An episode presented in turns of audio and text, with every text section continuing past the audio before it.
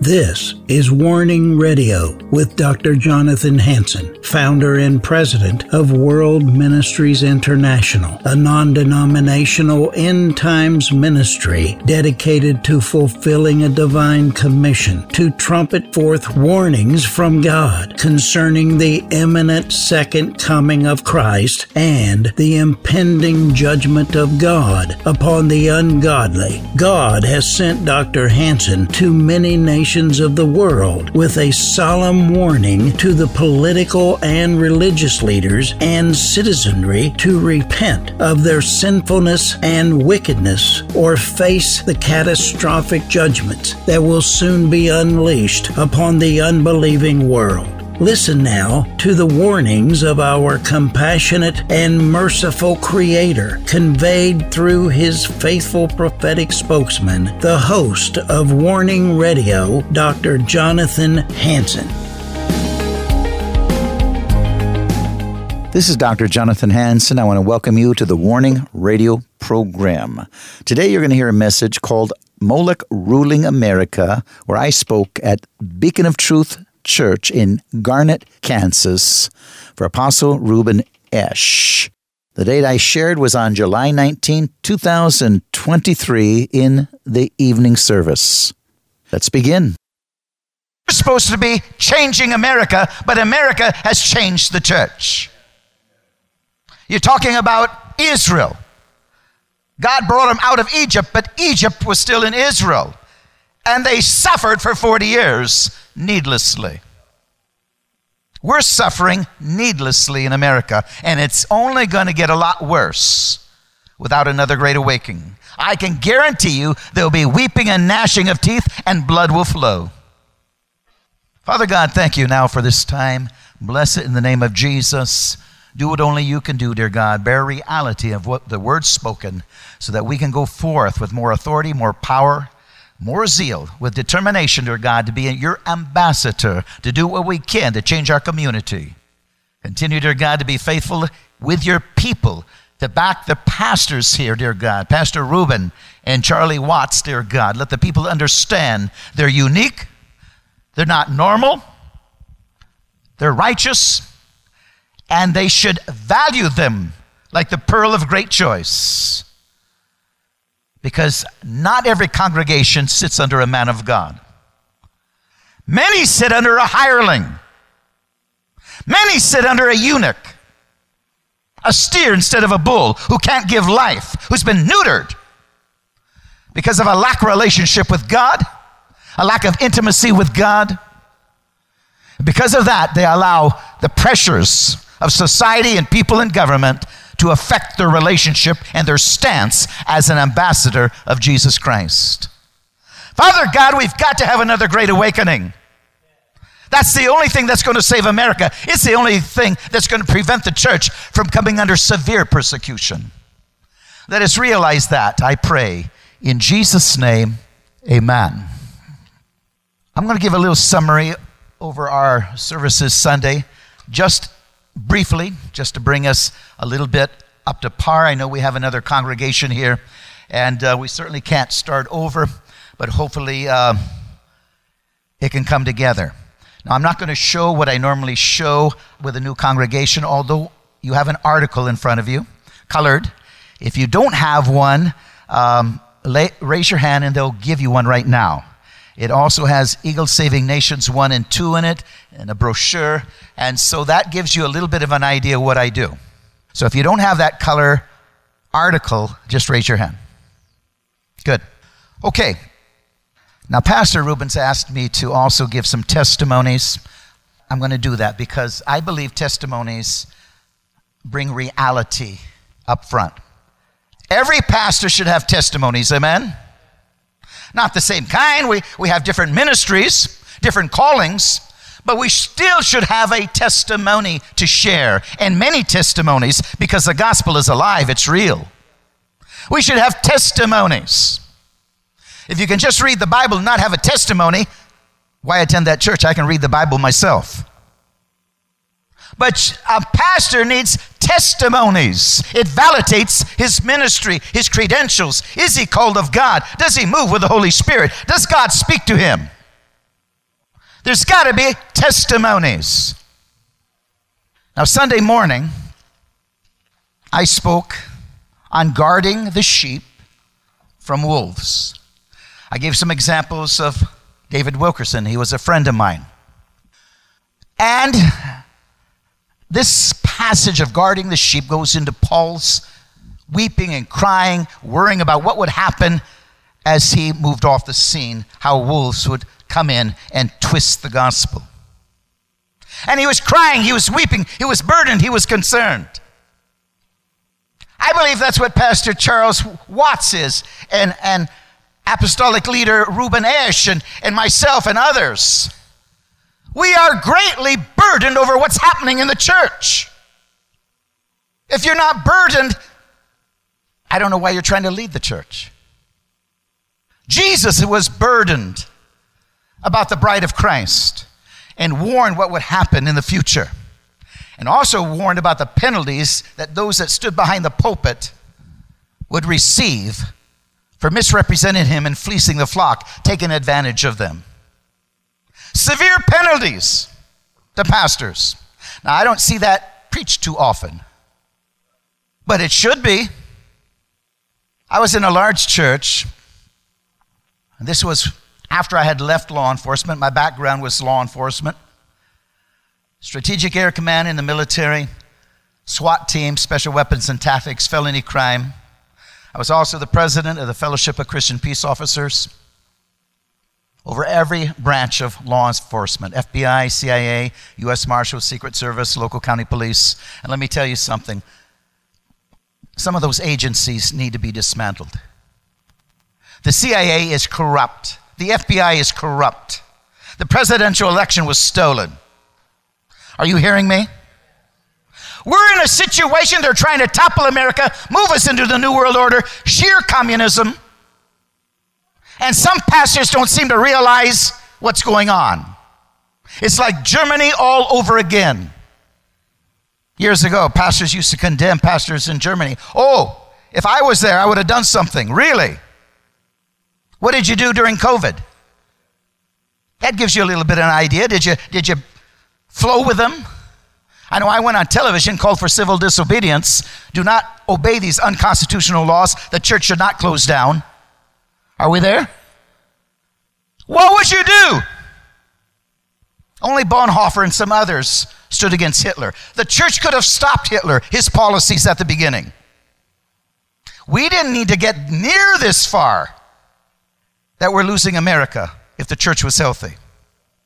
If the church had a relationship, like Pastor Watts, breathing it, feeling it. Pastor Esh.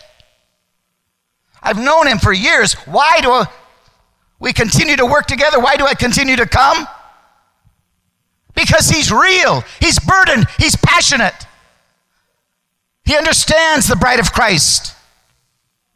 Two angels walked in years ago when I was speaking in this Assembly of God church, over a thousand. Sat in the back.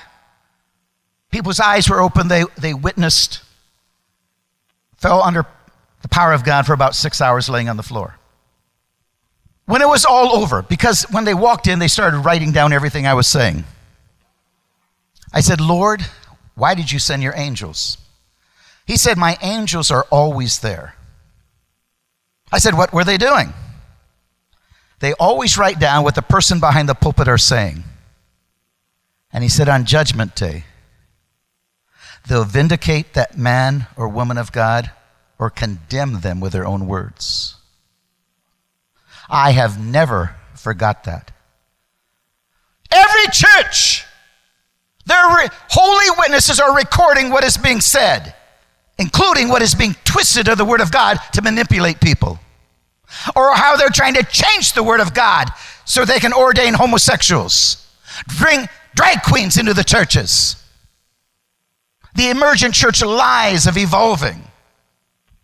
Do you understand holy angels? And I speak in front of a lot of pastors and bishops and apostles. And I have warned them for 30 plus years that testimony. Do you understand, guys? Holy witnesses are recording your statements. And if you're twisting the word of God to manipulate your people, you call giving units. God help your soul. They're going to either vindicate you or condemn you with your own words. And if you have the audacity to twist the word of God, God Himself, because of your sheer vanity and pride, God help your soul. Guarding the sheep. I've done seven programs recently on demons. We're on seven days a week, radio and television. Look at my website, worldministries.org, if you don't get our channels in your area, and you can watch and listen every single day.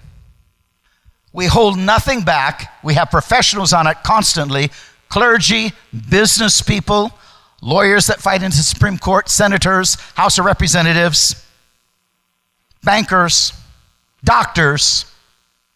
We censor nothing. We share the truth, exactly what's going on and what they're trying to do to manipulate you and even depopulate the world. See, this is real. I don't think I'm shocking anybody here because I think you're under good leadership. The number one was demons. Why am I doing a series on it?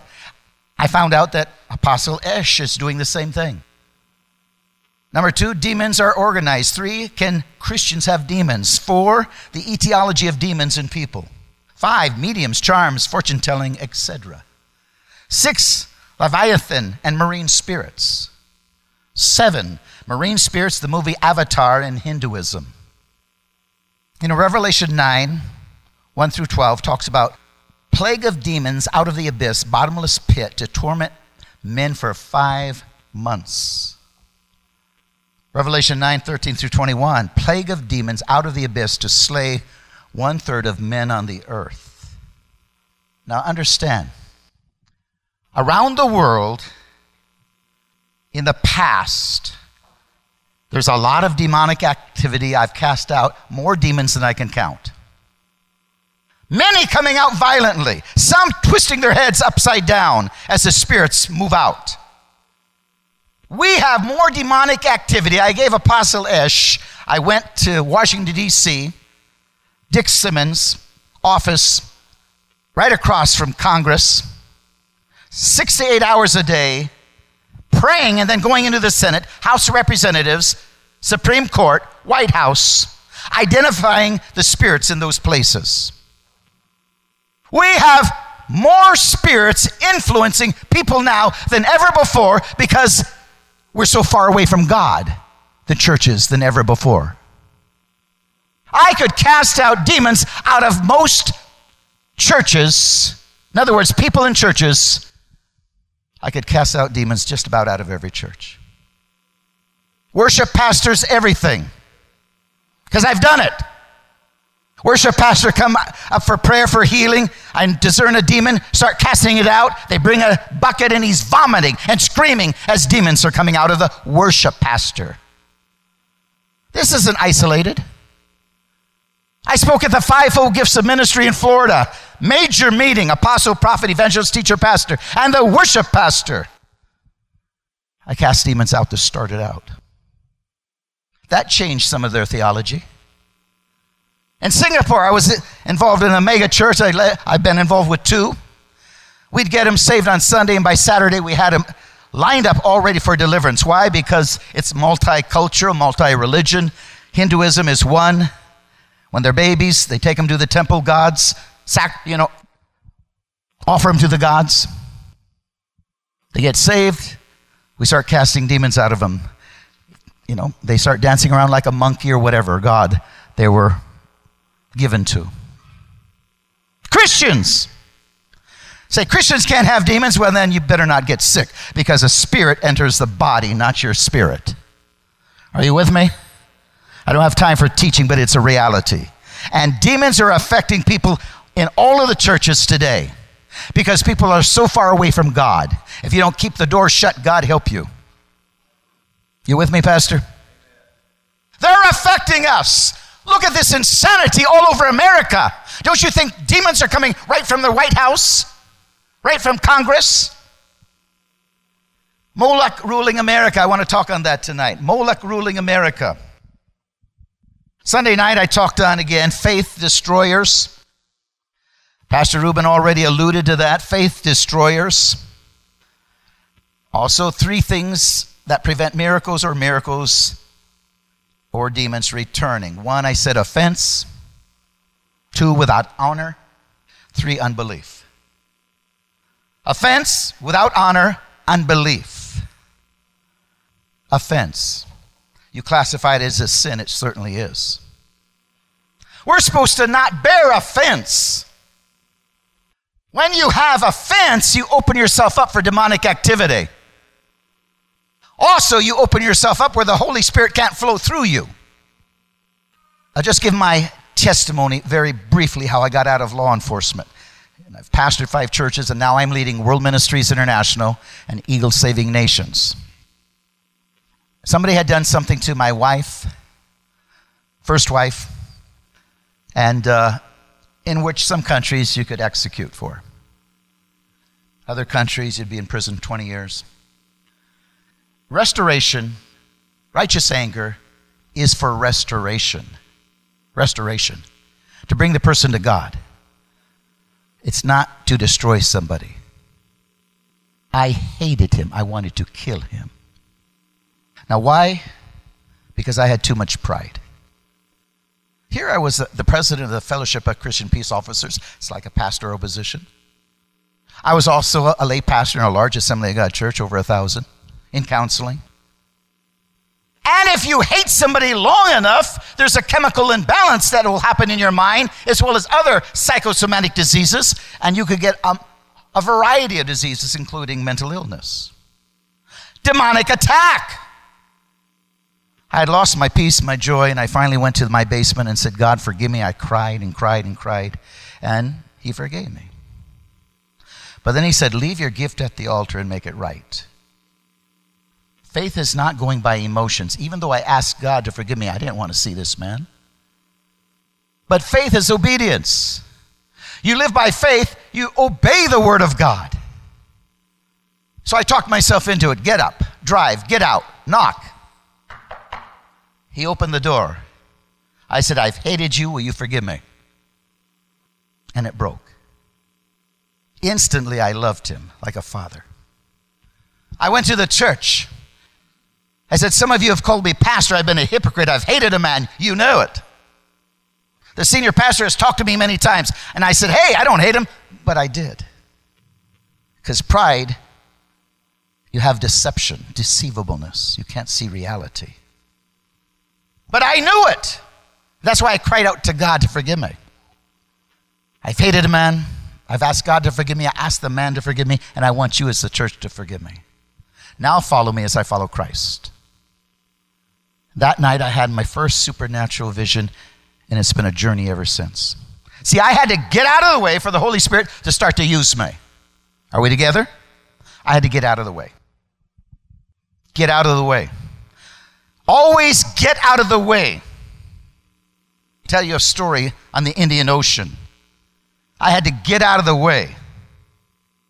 In that nighttime vision, I saw myself meeting with presidents and prime ministers. If you look at those articles, you'll see that. I saw myself meeting with the masses. I speak up to 200,000 people at times.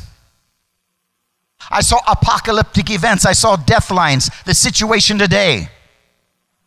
I saw the heartbeat of God, and his heart was broken. I said, Why, God, is your heart broken? He said, Because my bride is in love with the world more than me. You know, you're talking about passion, Charlie. Passion. That's what I see in you passion because of your love for Christ and the bride. God's heart was broken because of what's going on in America and around the world, because of the person behind the pulpit. My heart is broken because my bride is in love with the world more than me. I said, Why, Lord? And he said, Because of the man behind the pulpit. I came out of that in a deep sweat, conviction. I instantly started resigning from areas of responsibility, preparing myself to travel the nations, to wake up the church for the second coming of Christ. It's an Elijah, John the Baptist type of ministry. Wake them up. You've lost your first love. You're not ready. Talked a little bit about peace in the storm, casting all your cares on the Lord, controlling your thoughts. We need to understand these things because trouble is coming like never before. You think trouble is here, it's going to get a lot worse. The only thing that can stop it is another great awakening if we can wake up the church. You better understand peace in the storm. That nobody can touch you unless God allows it.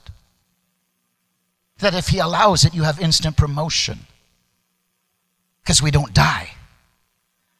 I could give you so many testimonies of people coming back from the dead, what they saw in heaven, and they never wanted to come back. We prayed for one lady.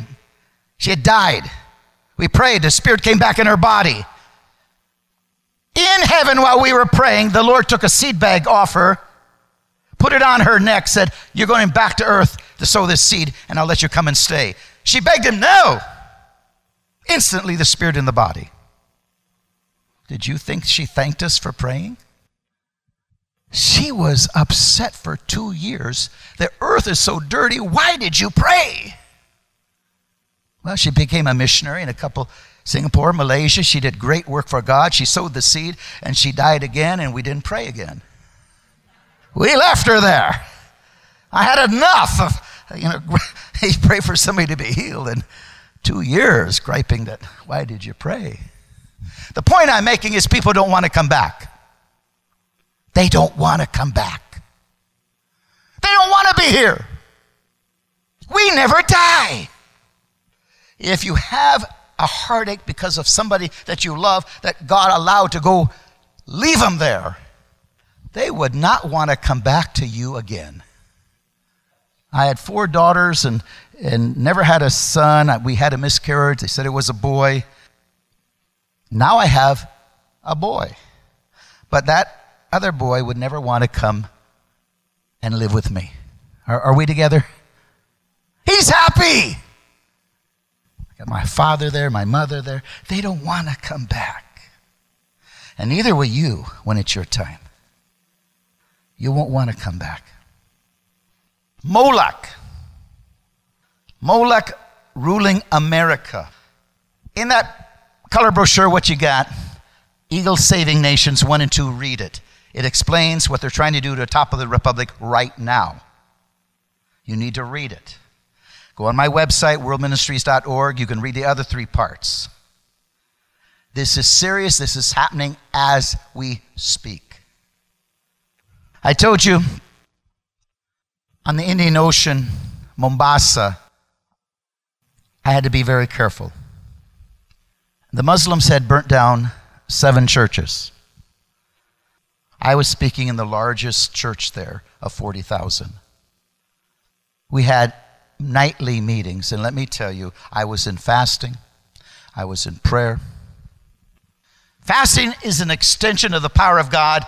It deletes your weakness so you can have God's strength because it deals with your pride, which is self preservation when you eat. When I need something serious, I start to fast. If I'm going into a country of genocide, I fast. So I can go. Mombasa, we had tremendous miracles. One time before I spoke, I said, The Lord came upon me. I want every person with a tumor, a tumor sticking out of your throat or anywhere in your body, come forward. Over 100 people came. I had ushers, please come and mark, take the names of these people. Now, there was heavy anointing. As fast as I could touch them, they were falling. Not only that, the tumor instantly disappeared. Instantly.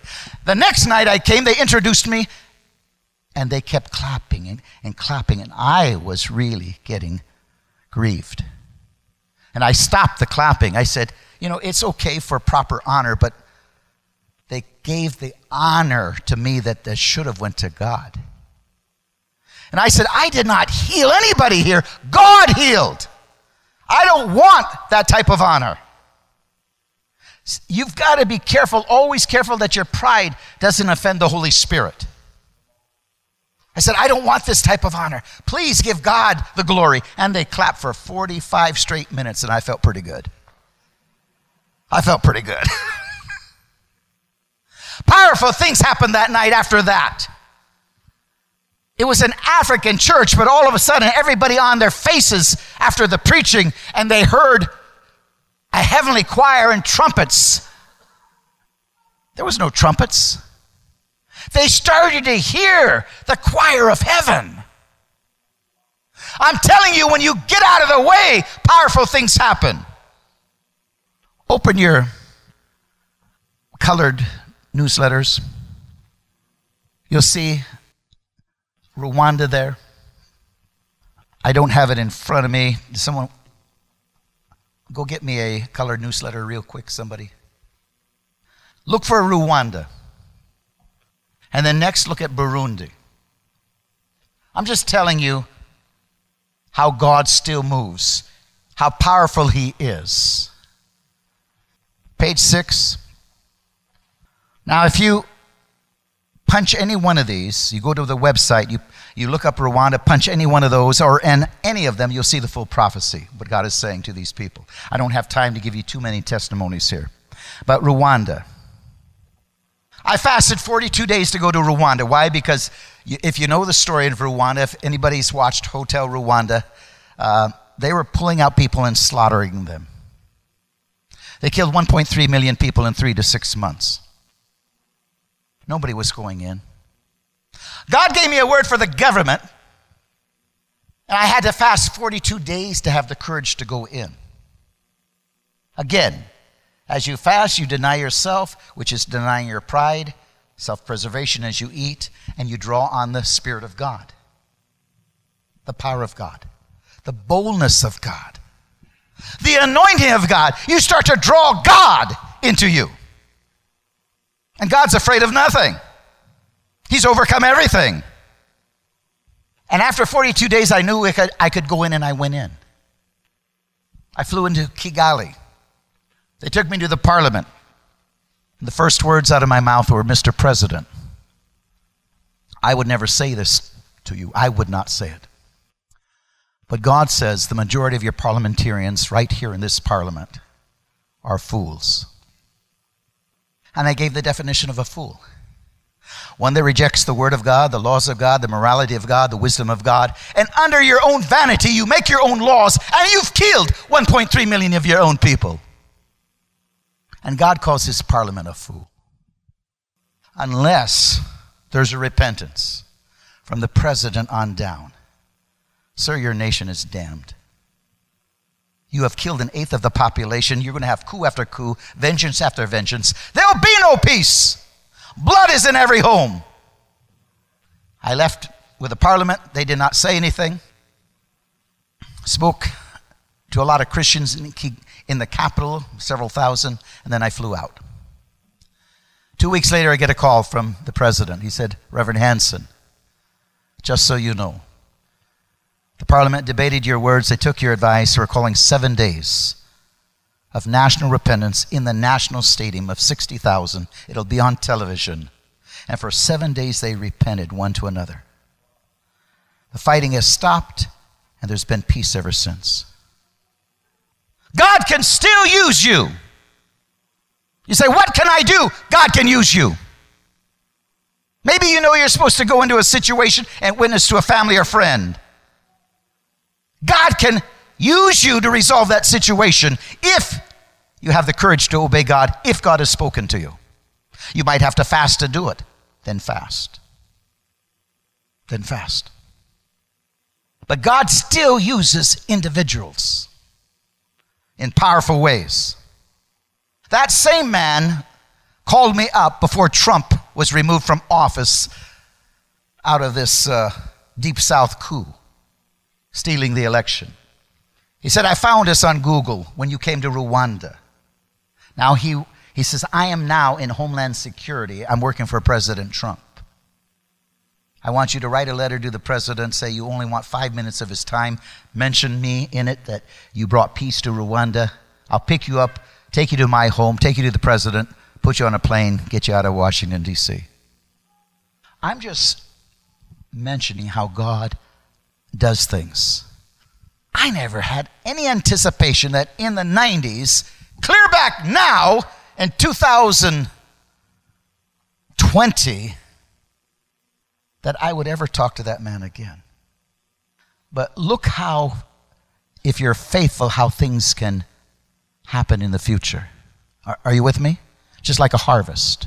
You're faithful to plant it and till it and water it. And in the future, there's a harvest. These are things we must understand. Can we be faithful? There's a harvest in the future that you might not even see, but it's coming. It's coming. It's there. It's promised. What you sow, you'll reap. Now, I could tell you so many other stories of that. Burundi. From Kigali, I went on public bus to Burundi because there was fighting in the capital of, Buj- of uh, Bujumbura. Fighting. The airports were closed down. There was an embargo. I had to go by public bus. Now, I'm the only white man going through the jungles of Rwanda, Burundi, into the capital. The ambassador of the United Nations for Burundi met me at the bus stop. He said, I can't believe, Reverend Hansen, you're alive. You have to be a man of God. The bus was ambushed. People were screaming and crying and wailing. I believe God opened their eyes up to angels. And why do I say that? Because I'm going to give you several other testimonies where that happened. They never attacked, and we went through. For three hours, they had us surrounded, and we went through. In the parliament, I'd given a word, I sent the word, it came to pass, they invited me, and that's how I meet with parliaments. But sometimes in the parliament, then God will use me in a word of knowledge. And this time he did. Sir, you shot a man in the head, you killed him. Now, these are members of parliament. Sir, you slashed a man across the face, you killed him. God exposed five sins of murder. I said, There's mercy and grace today. God said, If you'll stand and repent, He'll forgive you. Tomorrow I see your president, the next day, the president of Rwanda. But if you fail to stand under mercy and grace, for every week I'm gone, one of you will die. And you'll know God sent a real prophet to Burundi. Five members of parliament stood and confessed of murder. The next day, the president heard what happened in the parliament, wouldn't, wouldn't receive me. God had a word for him, for his own life and future, his sins. He wouldn't see me. It came to pass, they chased him from office. The new president came in, heard what happened, invited me back. I went and met four more days with a new president and his cabinet. And now they've invited me back again to hold meetings in the capital. He said, Lead my nation to Christ. See, God is real, He's alive, He still moves. Nobody can touch you unless God allows it. That's the reality. I've had people rise up, charge at me, couldn't bring the dagger down, just froze. I had another man threaten. And the Spirit of God came on me. If you don't quit your threaten, threatening, you can fall over dead. He continued, continued, continued to threaten, threaten the church. He fell over dead. They did an autopsy. Malaria hit the brain. Nothing can touch you unless God allows it. Does that make you Superman? No. I still have to fast and pray if I'm going into a situation that fear grips me. I'm a flesh and blood, but with His strength, His power, His anointing, His authority, and His mandate, I can go anywhere. Can you say amen? You can go anywhere when God gives you a commission. And if you have to fast and pray to fulfill it, then fast and pray. Some of it might be just to bring restoration to a family member that the Holy Spirit has been telling you to go talk to for a long time and you've been delaying it. Out of maybe fear and intimidation. Possibly it's just a manifestation of pride. Are we together? Amen? I sent a letter to a pastor in uh, Zimbabwe to meet me at the Zimbabwe border, Zambia. He was in Zambia. Meet me at the Zimbabwe border, Victoria Falls. I waited three hours. He never came. The Holy Spirit told me to walk. I walked. I crossed the border. I'm not. I don't know where I'm going, but I waited three hours, and I'm. My face was really starting to burn up. You know, the African sun. I didn't have a hat. I thought he would be there. I crossed the border, and somebody says, "Pastor, follow me." Puts me in a vehicle tells the bus driver, Take this man to Livingstone, Zambia. Okay. I don't think too much about it. I, th- I thought the pastor just sent somebody to put me on the bus. I get off the bus. I reach in my pocket to give him the kwacha, the currency for Zambia, and he, he doesn't want to even look at it. Now, I'm a little confused. I've been to Zambia before, and like Mexico, if you don't know what you're doing, they'll tell you three times more than it cost. So I thanked him. I got off the bus. Somebody says, Pastor, follow me. So I follow. They take me, tell me directions, where to go. So I go up the street where they're telling me there's a fork in the road, and I take the wrong fork. And somebody on the other side says, Pastor, you're going the wrong way. Follow me. Okay? So I turn around and follow him. He takes me to within 100 meters of, of the pastor's home. He says, He lives there. Thank you. I start walking, then I turn around to ask him another question, and I can't find him. Now, I don't think too much about it. There's a lot of people. Somehow I just lost him in the crowd. I go, I knock. Pastor Mumba. He doesn't answer the door fast enough. I open it up and walk in. I'm still a little hot, you know, my face is red, and I said, Pastor Mumba, I sent you a fax. I waited three hours in the sun. You can see I'm sunburned. Why didn't you come? He hasn't answered. But at least you sent me people along the way, and here I am. He said, Pastor Hansen, I sent nobody to pick you up because I never got your fax. How did you travel? I showed him the kwacha. I said I was going to use this, but the bus driver never wanted to look at it. He just let me ride free. He said that kwacha has been disillu- dis- disillusioned. You know, they destroyed it, discarded seven months ago. He says, You're, You have no money. Again, I, I never got your fax. I walked out of his room, right into his bedroom, fell on his bed, and I started crying. He didn't have my facts. He didn't know I was coming. Yet three beings met me Zimbabwe, Zambia, Livingstone, right to his home. I just cried. My grandmother, grandfather, First Assembly of God missionaries in northern China, she was preaching alone in a village. She was surrounded by this notorious gang. She recognized them. He was a murderer, rapist, she watched and watched. She watched all night. They never attacked her. In the morning, they left. Two years later, she's in a village witnessing. This same notorious, well known murderer came up to her and said, I want to ask you a question. Two years ago, we surrounded you. Do you remember that? She said, Yes. She said, Why didn't you attack me? He said, We couldn't, we couldn't attack you. You had guards, nine feet tall guards. And when we tried to get closer, they pulled out the swords. And on the end of the sword was fire. We couldn't come near you. She was alone. Those were the angels of the Lord. And country after country after country I go, they see angels behind me. Cayman Islands, seven horizontal, seven vertical, and a giant angel. There's always a giant angel. Country after country. I started complaining to God. I said, God, all of these people see these angels around me, and, and uh, even in churches in America, they see this giant angel. People are afraid to come up to the altar. I want to see my giant angel. I woke up at 3 o'clock in the morning. I had fallen asleep on my couch in my living room, and there he was.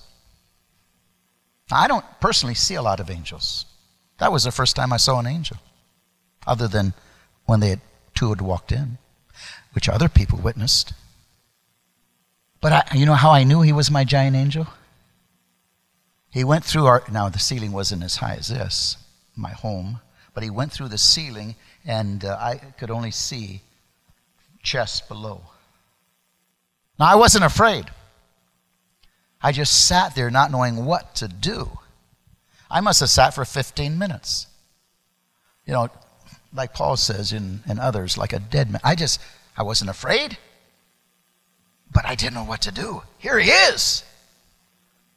And I got up and he disappeared. Six months later, I'm in another room in my house, fall, fall, fell asleep. I woke up and there was a golden angel. Now, the, the giant angel was white with a robe on, a type of white I've never seen before. This was a golden angel, the size of a stairwell, so probably six something. He had a trumpet. Same thing. I just look at him, he looks at me. I'm just, I'm just, I'm not afraid, but I don't, you know, wow. So we're looking at each other like I'm looking at Charlie Watts. I mean, that real. He was real. I wasn't asleep. It wasn't a vision. There he is. And after about 15 minutes, he left. I said, Lord, why did you send this angel? You know, the trumpet, because he says, we're getting close. We're getting close to all things coming to pass and the trumpet of the Lord sounding. Now, literally, I could talk to you for hours this way. For hours. Moloch, Canadian Canaanite deity associated with child sacrifice. That's going on in America. A statue of Moloch was stationed at the entrance of the Colosseum in Rome to welcome visitors to an exhibition that ran through March 20, 2020. This location is where Christian martyrs died when they would not renounce their faith in Jesus Christ. The height of this hypocrisy cannot be overlooked. The leaders of the world do not look to God of the Bible as supreme, worthy of loyalty, worship, and obedience. Placing the statue of Moloch there was an example of how the world, especially demons, influencing the leaders of the world, view true Christians. They see them as ignorant, stupid, narrow minded individuals resisting the morality of the New World Order where the morality of Moloch is worshiped. You know, most politicians aren't afraid of the church a bit. And they tell me that. They don't have to worry about the church, they're out to lunch. They're not in tune with reality. They think exactly what I just said. And so do demons, because most Christians aren't aware of demons anymore. No discernment. Most pastors can't recognize them or cast them out. Throughout the Bible, where the Israelites engaged in the morality of Moloch, even to the extent of killing their children in the fires of Moloch, God judged them. They went into bondage and slavery as everything they did failed. Leviticus 18:21.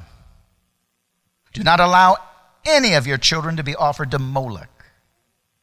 The morality of Moloch includes not only killing babies in the mother's womb, but homosexuality, lesbianism, cross dressing, adultery, fornication, cohabitation, drunkenness, idolatry, deceit, witchcraft, etc. They're trying to take our worship off God and onto Moloch, some other deity, some other principality, some other religion. Romans 1 28 through 32, you can read it. 1 Chronicles 10 13 through 14, you can read it. I don't have time to read it. Revelation 13, 7, 16 through 17. I'll read you a verse or two. Even as they did not like to retain God in their knowledge, God gave them over to a reprobate mind to do those things which are not convenient. And you're talking about deceivableness, deception, because we're rejecting the truth. Have you ever seen America under such deception and insanity as today? Even Sodom and Gomorrah, my goodness. They didn't have 27 genders. If you don't think we're ripe for judgment, my goodness, the cup of iniquity is filling up and about ready to pour over. First for repentance, and then for destruction. The science of judgment. I wrote a book back there, 29 chapters. I don't have time to get into the science of judgment. God is predictable. You can see the rise and fall of nations. When their cup of iniquity becomes full, we are ripe for judgment. I was invited to the Republican conference three weeks ago to speak. And most of those guys have come through my office to, be on my program so we can get them elected. Now, I was also a keynote speaker. I opened prayer the day before for the next, I hope, governor of Washington State. Because we're living under a tyrant right now, Jay Inslee. And when it was my turn to speak, I said, You know, guys, we're trying to get you elected. You know it. You've been in my studios. But even if we got every one of you elected, even if we put Trump back in the office, even if we take the Congress and the Senate, yet you will not stop the judgment of God because many of you accept homosexuality. The Republican Party accepts homosexuality and LGBTQ. And this nation is going to come under judgment, and millions will die anyway, even though you are in office. You're only going to delay the toppling of the republic. You will not stop the judgment of God. You say, Are you going to be invited back? I don't know. I don't care. Our position is to represent Jesus Christ. If Donald Trump had good people around him, he wouldn't have got into this mess of going with homosexuality. Where are all these pastors that were around Donald Trump? Bragging and boasting. What did they do? I spoke for Jerry Jones's uh, businessmen, bankers, billionaires, etc., scientists. I, gave, I, I said this basically the same thing. I said, We are losing America. You know it, and I know it. They're trying to have a great reset. They're trying to destroy the economy, move us into a new world order. You know it! Filled with bankers, and not a one is arguing, saying, You're right.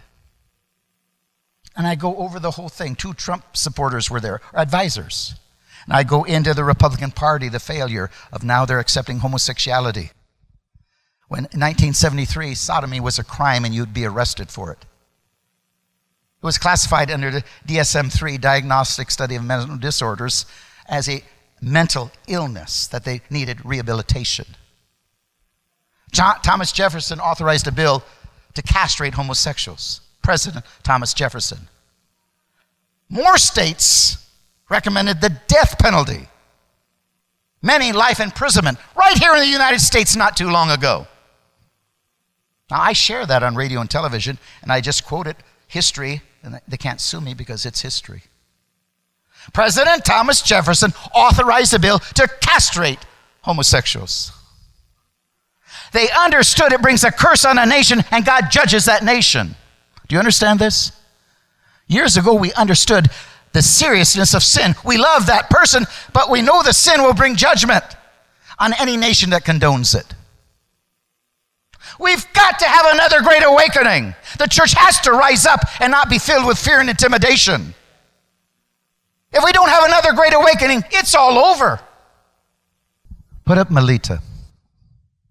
I don't have time to go into the depths of this, but I do want to just share the authority you and I have. We adopted uh, this baby out of Africa. They tried to decapitate her, cut her head off. CNN covered the story because they had cut the esophagus and uh, they had to wrap the head to keep it on her shoulders. Miracle from baby from Somalia. CNN covered the story. This is what miracles are made of. This baby did not die. Next. So they're holding her head together. Again, decapitation. Uh, the Muslims, why did they do it? Um, we'll never know for sure. If the parents were Christian and they killed the parents and kill, I mean, Somalia is deeply Muslim. And they, they kill you if you say Jesus is God. Because in Islam, Jesus is a prophet, comes back to kill the Jews and the Christians and usher in their utopia. So she had tubes in her. They said she would never eat, talk, or breathe. Next. Four years later, she's in a Seattle hospital. Now, I won't go into the story how we got her here or anything else. Miracles along the way, including provision. I mean, um, we had to sacrifice a whole year's salary uh, to show to the court if we could win the case, U.S. versus Somalia. And I'm, I can not go into the details. It's really encouraging how God moved, and, and we came against all odds. They said, "You'll never, you'll never win the case, Reverend Hansen. It's U.S. versus Somalia. It's Christianity versus Islam. You'll never win." Anyway, I'll say this much: we won without going into the details, which would really be encouraging. But like I said, we sacrificed Uh, a year's income to buy the suction machine to show the court if we get her, we can keep her alive. I'll tell you, every month, every month after we adopted her, for four years, every month, it cost $500 to just buy the instruments to keep her alive, and every month it came in from I don't know where, sometimes out of Britain. Here's pounds it came up to $500. Are you hearing me? In Africa, when we sacrificed our living allowance to buy the machine, every month God provided our food. I was over Africa for missionaries at that time, and missionaries were coming in from Uganda that were Spanish. And my, my wife said, I wish we could make them Spanish food. And uh, I wish we had, we had uh, hamburger and cheese. Ten minutes later, there's a knock on the door. I go to the door. No one's at the door. There is a box filled with hamburger and cheese.